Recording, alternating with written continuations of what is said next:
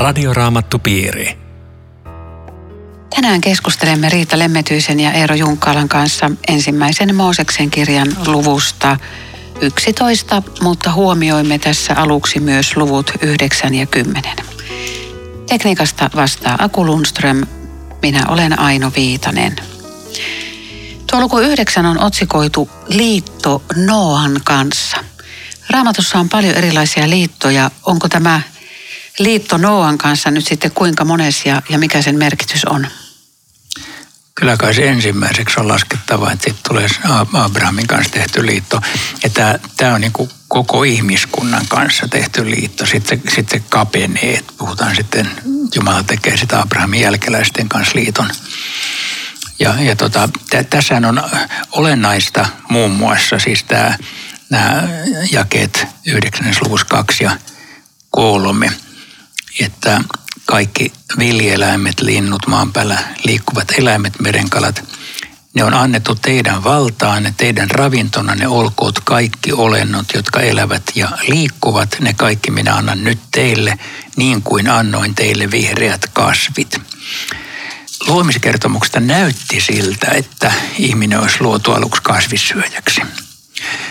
Se ei ole kuitenkaan ihan varmaa, mutta sen kuva sieltä tulee. Mutta tässä ihan selvästi sanotaan, että eläimet on annettu ihmisille ruuaksi. Joten tämä on mielestäni tärkeä linjaus sen takia, että kun jotkut ajattelee, että kasvissyönti tai joku tällainen vegetarismi olisi ö, niin kuin kristillisempää kuin muu. Se on ihan viksua olla kasvissyöjä ilman muuta, mutta se ei ole se raamatullisempaa kuin syödä lihaa, niin kuin periaatteessa jokainen sitten ratkaisee itse, miten se tekee, mutta tätä mä halusin sanoa tästä. Sitten vielä ehkä toi jake neljä, että mutta lihaa, jossa vielä on jäljellä sen elinvoima, eli veri, te ette saa syödä. Tästä tulee tämmöinen rajoitus, joka kulkee pitkin vanhaa testamenttia, mutta joka uudessa testamentissa kumotaan. Tosin sielläkin näyttäisi olevan vielä yksi kohta, joka, joka tämän äh, ikään kuin uudistaa, mutta Jeesuksen pääsääntöhän on, että kaikki ruuat puhtaiksi, jolloin, jolloin tämä asia sitten nollataan Uudessa testamentissa. Niin tuo liitto, hän on siitä poikkeava, että se on hyvin yksipuolisesti solmittu, että, että ei, Noa ei, sitä häntä ei kutsuta tekemään mitään, jotta se liitto olisi voimassa, vaan Jumala itsessään. Näin se, näin, näin se menee Abrahaminkin kohdalla ja, ja näin se menee muuten meidänkin kohdallamme. Joo. En tiedä, onko meillä aikaa tähän, mutta mä kiinnitin tuossa jakeessa viisi huomiota tämä minä vaadin tilille jokaisen eläimenkin. Miten eläin, jolla ei ole semmoista suhdetta Jumalan kuin ihmisellä, niin mitä tarkoittaa, että eläin vaaditaan tilille? Siis mä, mä ajattelen, että tämä on, tämä on semmoinen sana, joka alleviivaa sitä, miten, miten elämä on Jumalalle pyhää. Ja, ja, ja sen takia tässä on näin äärimmilleen vietyttää – että älä, älä kajoa, älä vuodata verta. on... Joo, kyllä, mutta siinä ei ole siis sitä merkitystä, että eläimet olisi samalla tavalla vastuullisia käyttäytymisestään. Juuri näin, juuri Joo. näin. Joo, kyllä. Sitten on tämä sateenkaari. Niin, se on, se Joo, on se kaunis. On, se, on, se on erikoista, että se on otettu toisen, toisen yhden ideologian käyttöön, tämä sateenkaaritunnus, vaikka se olisi, sen alkuperäinen merkitys on aika ihan hieno se on Jumala ja koko ihmiskunnan välinen liiton symboli. Ja. Sitten tulee nämä suvut. Niitähän on näissä alkuluvuissa painotetaan kovasti näitä, on sukujen kirjaa ja on sukupuuta ja, ja voisi niin miettiä, että miksi ihmeessä nämä on niin tärkeitä, että näillä annetaan tämmöinen palstatila täällä. Yllättävän paljon. Siinä on siis Sem, Ham ja Jaafet, nämä Noan pojat, jotka sitten äh, kuvataan sillä tavalla, että heistä polveutuvat kansat, ikään kuin tässä olisi koko, koko maailman kansat. Oikeasti tässä on vain sellaisia kansoja, jotka on enemmän tai vähemmän tekemissä Israelin kanssa. Ja sitä paitsi tämä 10. luvun pitkä kansan, kansojen luettelo, niin se on pikkusen sillä tavalla ikään kuin ristiriitainen, että siellä on, on samoja nimiä kahdessa eri porukassa ja ne on toisaalta etnisten kansaryhmien nimiä, toisaalta ne on maantieteellisiä nimiä. Se on pikkusen tämmöistä huojuvuutta, mutta sillä on ihan selvä merkitys, koska siinä on ensinnäkin 70 nimeä, joka ei suikaan ole sattumaa, että se on 70 nimeä. koska se 70 kulkee läpi raamatun. Monessa eri yhteydessä Jaakobin poikia ja sukulaisia oli 70, kun ne meni Egyptiin. Mooses valitsi 70 avustajaa itsellensä ja Jeesus 70 seuraajaa, se laajempi porukka. Eli se kulkee läpi raamatun tällainen ja se symbolisoi niin koko ihmiskuntaa tietyssä mielessä tai sitten koko Jumalan kansaa.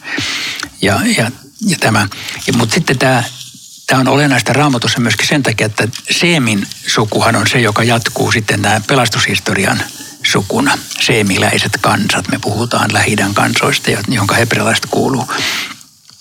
Ja sen takia sitten nämä Haam ja Jaafet myöhemmin ikään kuin liukuu pois. Ne, ne, niille ei ole mitään roolia myöhemmässä historiassa, mutta tässä vaiheessa vielä on. Ja tämä on sinänsä kiva penko koko tämä kymmenes luku. Jokainen nimi mä oon sitä joskus tehnyt, mihin ne liittyy ja missä, missä ne on ja tällaista. Mutta sitten tämä, tämä hieno esittely suvusta ja ihmisistä, niin kokee sen kolauksen, koska niillä oli tämmöinen järjetön hanke – pysyä aina yhdessä. Haluatko aina lukea tuosta? Joo, eli luvusta 11 jakeesta yksi eteenpäin. Koko maailma käytti samoja sanoja ja puhui yhtä kieltä. Kun ihmiset siirtyivät itään, he löysivät Sinearin maasta tasangon ja jäivät sinne asumaan. Ja he sanoivat toisilleen, tehkäämme tiiliä ja polttakaamme ne koviksi. He käyttivät savitiiltä rakennuskivenä ja asfalttipikeä muuraamiseen. He sanoivat, rakentakaamme itsellemme kaupunki ja torni, joka ulottuu taivaaseen asti. Sillä tavoin saamme mainetta, emmekä myöskään hajannu yli koko maan. Tähän on rakennushanke, mutta se on saa uskonnollisen luonteen tässä. Joo. Mä, mä tota, kerron ensin ei-uskonnollisesta asiasta, Joo. eli tuosta savi, savitiilestä. Se on aika mielenkiintoinen rakennusmateriaali. Nimittäin sitä on aina käytetty ja sitä tänäkin päivänä suuri osa maailmaa käyttää. Alkeellisin versio on siis auringossa kuivattu savitiilet, jotka pannaan saveja, hiekkaa tai olkia sekaan ja muotteihin. Mä oon nähnyt niitä Afrikassa tehtävän edelleen tänä päivänä. Ja, ja siitäkin tulee ihan kestävä ja hyvä pelkkä auringossa kuivattu savitiili. Mutta sitten kun se poltetaan, niin totta kai se on, sit se on niin kuin semmoinen kuin meidänkin tiili on. Mutta se on mainiota, että tässä on niin tämä konkreettinen rakennustekniikka heti täällä ihmiskunnan aamuhämärissä kerrottu. Ja toi, toi asfalttipiki, niin se varmaan on samaa, mitä sitten tuolla 14. luvussa nämä, nämä putoo semmoisiin kuoppiin tuolla Kuolleenmeren laaksossa, jossa myöskin on tätä, no sitä voidaan kutsua asfalttimaaöljyä tai mitä se on. Niin tota, se on ollut myöskin tällainen muinainen rakennusaine. Tästä on ajateltu tästä tornista, että se olisi temppelin torni. Siis, Semmoinen sikkuret. Joo. Ja Mesopotamiassa tämmöisiä torneja, temppelin torneja on löydetty 33 kappaletta. Että se oli yleistä ja jotenkin semmoinen valtava maamerkki, joka koko, kokoaa ihmiset yhteen. Joo, hiukan pyramidin näköinen, mutta semmoinen niin kuin porrasmainen. Joo. Joo. Mutta, mutta aika jännä, että, että se piti ulottua taivaaseen asti. Tällainen niin kuin Jumalan haastaminen siinä mielessä, että he ei halunnut hajota. Ja Jumala oli nimenomaan sanonut, että, että levittäytykää ylimään. Että tässä oli ihan selkeä niin kuin vasta, tätä Jumala me emme halua. Eli tässä oli kapina. Jumala halusi, että ihmiset hajaantuu yli koko maan ja asuttaa koko maan piirin. Ja ihmiset halusi nyt tehdä kaupungin. mutta siis tässäkin mun mielestä jää sellaisia kysymyksiä, joita teksti ei paljasta, että mitä pahaa siinä on, että yhdessä rakennetaan rakennusta. Sinähän ei sinänsä mitään pahaa. Mutta oliko se jotenkin epäjumala palvontaa se, että no se nyt, täytyy, nyt me saadaan mainetta ja joo, nyt taivaaseen asti. Joo, se liittyy siihen, mutta että, että voisi niin ajatella toisinpäin, että se on ihan kaunis idea tehdä yhdessä jotain tämmöistä Joo, mä, mä, mä mietin just tuota. Siis tästähän saa, voisi saada semmoisen kuvan, että Jumala ei, ei siedä mitään rakennusarkkitehtuuria. ja t- tämmöinen kulttuuritoiminta, että rakennetaan jotakin hienoa ja korkeita on hänelle vastenmielestä. Mutta tähän varmaan voi sanoa ihan, ihan tota painokkaasti, että Jumala ei ole mikään rakennusarkkitehtin vihaaja ja, ja, ja hän, hän tykkää torneista ja kauniista rakennuksista silloin, kun ne palvelee ihmistä, kun ne rakennetaan jotakin hyvää tarkoitusta varten, jolla me autamme ihmisiä tavalla tai toisella. Mutta tässä se jujuhan on itsellemme se kaupunki. Ja me olemme jotakin ja, ja me uhmaamme täällä Jumalaa ja, ja, ja sitten, sitten kun joku porukka haluaa olla tavallaan niin kuin vetää yhteen hiileen ja yksi ideologia, yksi kieli, niin siinähän käy aina niin, että se porukka tallaa jalkojensa alle sen yksilön. Siis me olemme jotakin, yksilö ei ole yhtään mitään. Orjuuttava näkemys lopulta. Tässä, tässä mä huomaan tässä jakeessa neljä. Siinä on ensinnäkin tämä, niin kuin sanoit, minäkeskeisyys meille itsellemme. Sitten saamme mainetta ja sitten ei totella Jumalaa, että, että, että me hajaannu. Me emme saa hajaantua niin kuin Jumala nyt on käskenyt. Et siinä on nyt jo kolme asiaa, jossa ihminen niin kuin vastustaa sitä. Joo, ja, ja kaikki tietenkin tuommoinen, että, että kaikki alistetaan niin kuin yhden ää, ajattelun alle, niin, niin, niin se on heti tällainen, niin kuin viittaa epäjumalan ja. palvelemiseen, että sieltä ihminen tulee jumalaksi, joka määrittelee kaikille kaiken. Ja. Muuten tota, onhan tässä sitten taas se syvästi inhimillinen piirre ulottuu taivaaseen asti. Eli, eli me jotenkin markkinoimme ja näytämme, että me olemme sitä jotakin. Että se vähän, vähän samaa kuin siellä paratiisissa, että te tulette olemaan niin kuin Jumala, että ylemmäksi, ylemmäksi. Ja, ja totuuden nimessä tässä joutuu sanomaan, että eihän meistä kukaan ole vapaa tästä, että mä haluan olla jotenkin, mä haluan erottua joukosta. Meidän seurakunta on sekä enemmän väkeä, sillä on isommat kolehit. Tai niin kuin yksi, yksi ihminen sanoi, hänkin tavoitteli samaa, että mä en tiedä maailmassa ketään ihmistä, joka olisi nöyrempi kuin minä. Sanoiko joku vai? Joo. Se on aika kohti. No Siinäkin on tavoiteltu. Se on se sama piirre, mutta se esiintyy vain tämän näköisenä. No mä taas mietin ihan niin kuin sitä fyysistä rakennusta, että taivaaseen asti, niin mulla tuli mieleen nämä jotkut rikkaat öljy, öljyvaltiot maailmassa, jotka siis suorastaan kilpailee sillä, että kuinka korkealle ne saa sen hirveällä hinnalla rakennetaan semmoisia aivan valtavia. Joo. Kuinka, onko se yli kilometrin se kaikista korkein? Se oli ihan joku älytön. Äh, joo, mä, mä olin Taivanilla – Taipeissa silloin, kun siellä oli maailman korkein rakennus. Ja mä menin sinne hisillä sinne ylös ja se oli aika juhlallista olla siellä. Mutta sitten mä oon katsellut lehdistä, että sen jälkeen se on jäänyt pieneksi tönöksi jo. Kyllä. tota, se on ihan uskomattomia. Eikö tota taivaaseen saakka, kun mennään, niin eikö jotain siitä kerro, että me ollaan nyt kuussa kävelty ja marssiin me suunnitellaan matkoja. Ja, siis tämmöinen yletön niin kuin ylemmäksi, ylemmäksi, ylemmäksi. Joo, mutta ei sinä, sinähän ei kai mitään pahaa ole. Ei, mutta siis se pyrkimys jotenkin niin kuin, mikään ei riitä. Aina, aina jotakin, jos se jäisi ennätysten kirjaa ja jossa, jossa mut, mut mainittaisi joskus tai meidän, meidän kanssa. No, mutta eikö, eikö ole kiva, jos sut mainittaisi jossain? mutta jos, jos elämässä on se päämäärä, että mä tavoittelen sitä. Mun tulee mieleen tuosta yksi urheilija, huippurheilija, jolta kysyttiin, kun hän voitti sitten kultaa ja muuta, että miltä nyt tuntuu. Se sanoi, että ei miltään. Että siis tavallaan, että mitä sitten, kun sen saavuttaa, ei mitään. Mutta Mut, niin. Ei, mä, mä ajattelen vielä tämmöistä, että kun, kun ihmiset, ihminen pyrkii ylös taivaaseen saakka, niin tässä valossa, kun ajattelee esimerkiksi Filippiläiskirjettä, hän tuli ihmisten kaltaiseksi, otti orjan muodon, ei hävennyt, miten se menee se, se jäi siis, siis Jumala jotain niin päinvastasta jälleen kerran kun, kun me pyrimme ylös, niin hän tulee alas. Mm. Se auttaa meitä eniten. No tässäkin hän tulee alas jakeessa viisi. Herra tuli katsomaan kaupunkia ja tornia, jota ihmiset rakensivat. Ja kuusi ja sanoi, siinä he nyt ovat, yksi kansa, jolla on yksi ja sama kieli. Tämä, mitä he ovat saaneet aikaan, on vasta alkua. Nyt he pystyvät tekemään mitä tahansa. Ennen kuin jatketaan, niin mä haluan tähän tarttua. Miten niin ihmiset pystyy tekemään mitä tahansa? Mitä tuolla tarkoitetaan? Jotain niitä kykyjä, mitä Jumala on luomisessa antanut ihmisille. Ihmiset rakentaa, yes. Siis tekee mä, mä, puuraketteja. En, en, en todellakaan tiedä, mulla ei ole tuohon vastausta, mitä mua niin melkein ärsyttää siinä samassa jakeessa toi alkupuoli, että mitä pahaa siinä on, että ne ovat yksi ja niillä on sama kieli.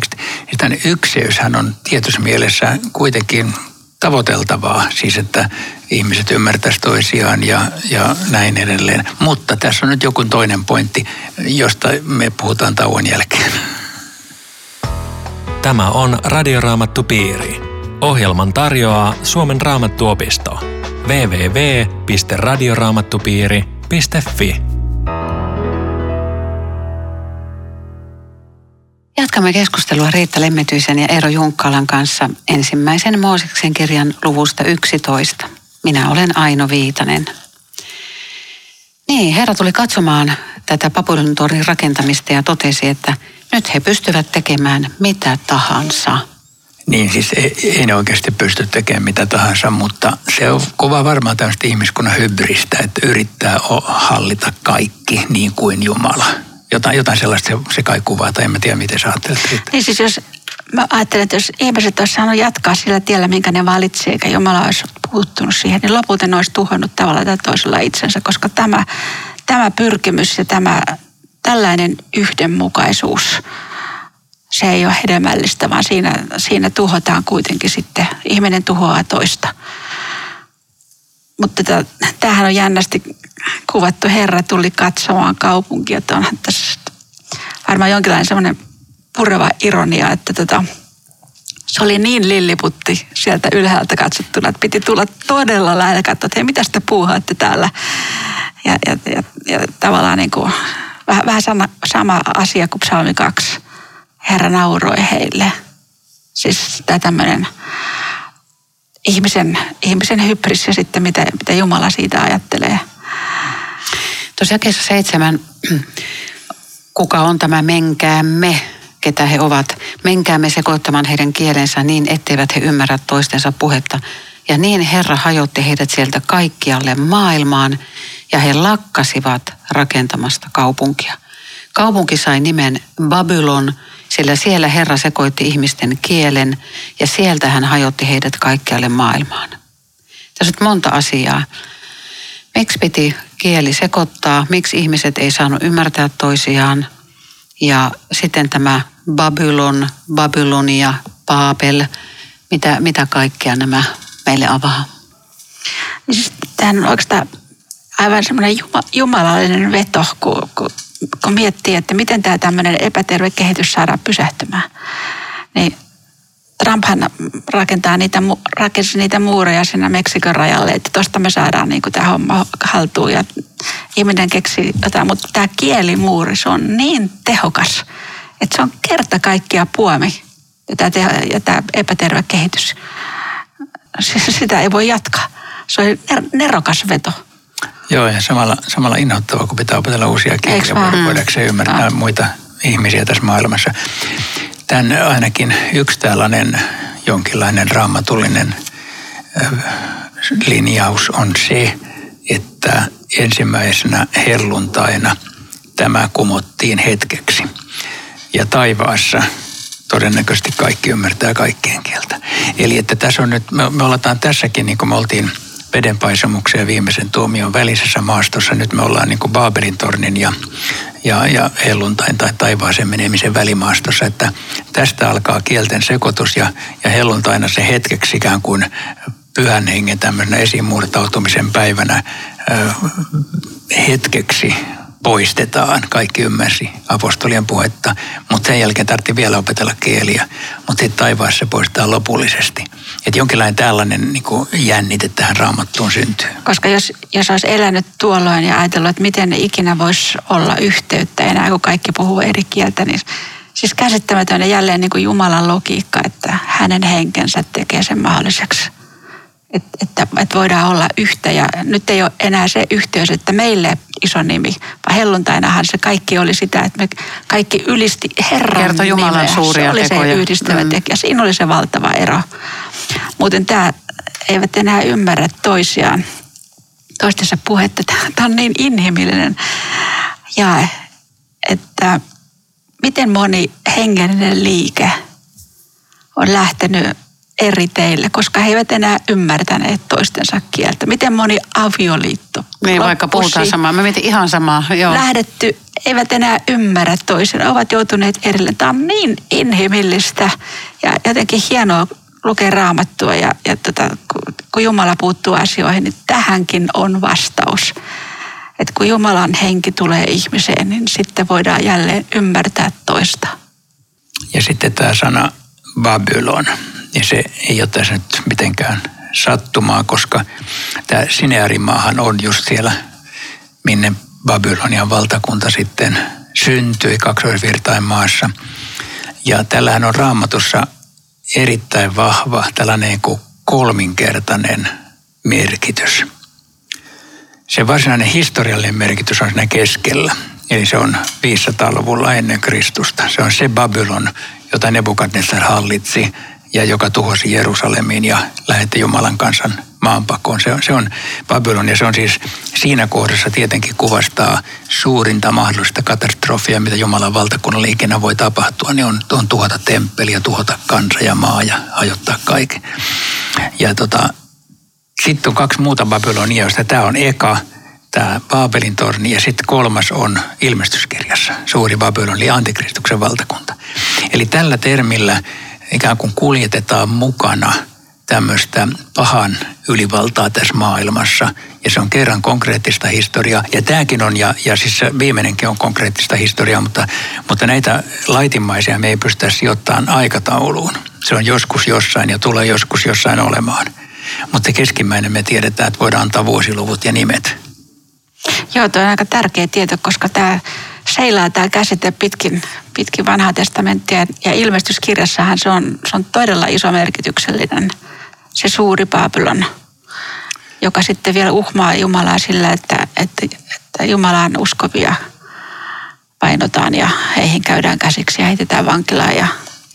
Se muuten se, siinä ilmestyskirjassa on semmoinenkin aika, etten sanoisi hauska, vaikka se ei ole yhtään hauska kuvaus, jossa se on siis Babylonian tuomio luvuissa 17 ja 18, jossa näyttäisi, että on niin valtavan huikea materialistinen maailma, jonka sitten suurin kaupungit, suurin kaupunki on Babylon, ja se tuhoutuu – ja sitten merenkulkijat seisovat loitolla ja näkyvät savun nousevan siitä ja sanovat, mikä veti vertoja tälle suurelle kaupungille. Siinä on niin kuin kuvana mun mielestäni jotenkin vähän sama kuin se Amerikan World Trade Centerin tuho, että mereltä katsotaan, kun savu nousee ja maailman suuri rakennus menee, menee kasaan. Että, mutta ei se ollut se, mutta se oli niin kuin ikään kuin symboli siitä, että, että kerran antikristillinen maailmanvalta romuttuu. Ja se on tämmöinen materialismin äärirakennelma. Tämä on kyllä merkillinen kertomus, siis kautta linja ja puhutteleva. Siis, josta voisi varmaan päätellä sen, tai sanoa sen, että Jumala sallii kyllä kaikkien tornien rakentamiset ja, ja kauniit, kauniit rakennukset, vaikka ne olisi kuin korkeita, mutta mä jäin miettimään, kun Tuossa jakeessa kolme puhutaan niistä rakennuskivistä ja Eero selitti niitä. Niin löytyyhän tähänkin semmoinen jonkinlainen assosiaatio, kun mä rupesin katsoa, mitä se Pietari joskus kirjoitti, kun se puhuu kivistä. Rakentukaa itsekin elävinä kivinä hengelliseksi rakennukseksi, pyhäksi papistoksi. Eli ja tämä on otollista Jumalalle Jeesuksen Kristuksen tähden, että tässä on taas se oikea, oikea kivi oikeassa paikassa, kun muistaa tämän. Että tässä on niin aina tämä tausta raamatussa monen tämmöiseen, niin kuin sä just avaat tuossa. Ja sitten voisi pohtia sitä, että mikä, mikä on ikään kuin tämä Baabelin henki tänä päivänä. Siis mikä on sellainen ideologia, joka rakentaa tätä. Siis, siis sitähän on aina jollain tavalla olemassa. Se on varmaan jokainen sukupolvi on, on tietynlaisen antikristillisen äh, tota, vaaran ja uhan vainunnut ja nähnyt omassa ajassaan. Ja mekin, mekin voidaan ja meidän täytyy, täytyy niin kavahtaa kaikkea sellaista, mikä, mikä on äh, tämän suuntaista toimintaa jota paha tekee. Ja sehän, sehän ei useinkaan ole niin kauhean ilmeistä, että niin kuin paha ei tule sarvet päässä sanomaan, että päivää minä olen antikristus, vaan että se tulee niin kuin jonkun ideologian ja hengen vallassa ja siinä vaaditaan vähän valvomista huomata, missä se tulee. Joo. Ja eikö siinä yksi, yksi merkittävä tekijä on se, että, että ihminen ja mitä hän on ja mihin hän pystyy, niin se on semmoinen suuri merkittävä tekijä, joka sanelee sitten sitä ideologiaa. Ja, ja sitten monta kertaa, kun tämmöiseen valtaan tutustuu, niin siellä ei sit lopulta saa olla kuin yksi, yksi mielipide. Juuri Yksi näin, joo. näkemys.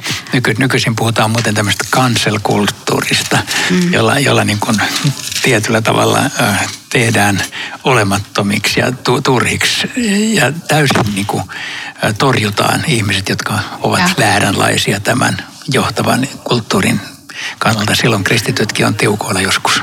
Mutta tuli semmoinenkin ideolo- ajatus tähän yhteen kieleen, että kun mä tunnen tämmöistä lahkomaista ajattelua ja, ja, ja yhteisöä hyvin, niin, niin sen sisälle muodostuu lopulta yksi yhteinen kieli. Siellä on yhteiset käsitteet, ne tarkoittaa jotakin, sen tietää vain sisäpuolella olevat ja, ja sitten niiden mukaan elämä järjestetään ja tiedetään mikä on sallittua, mikä on kielletty. Että kyllä yksi yhteinen kieli on valtava vallan väline, siitä ei pääse mihinkään.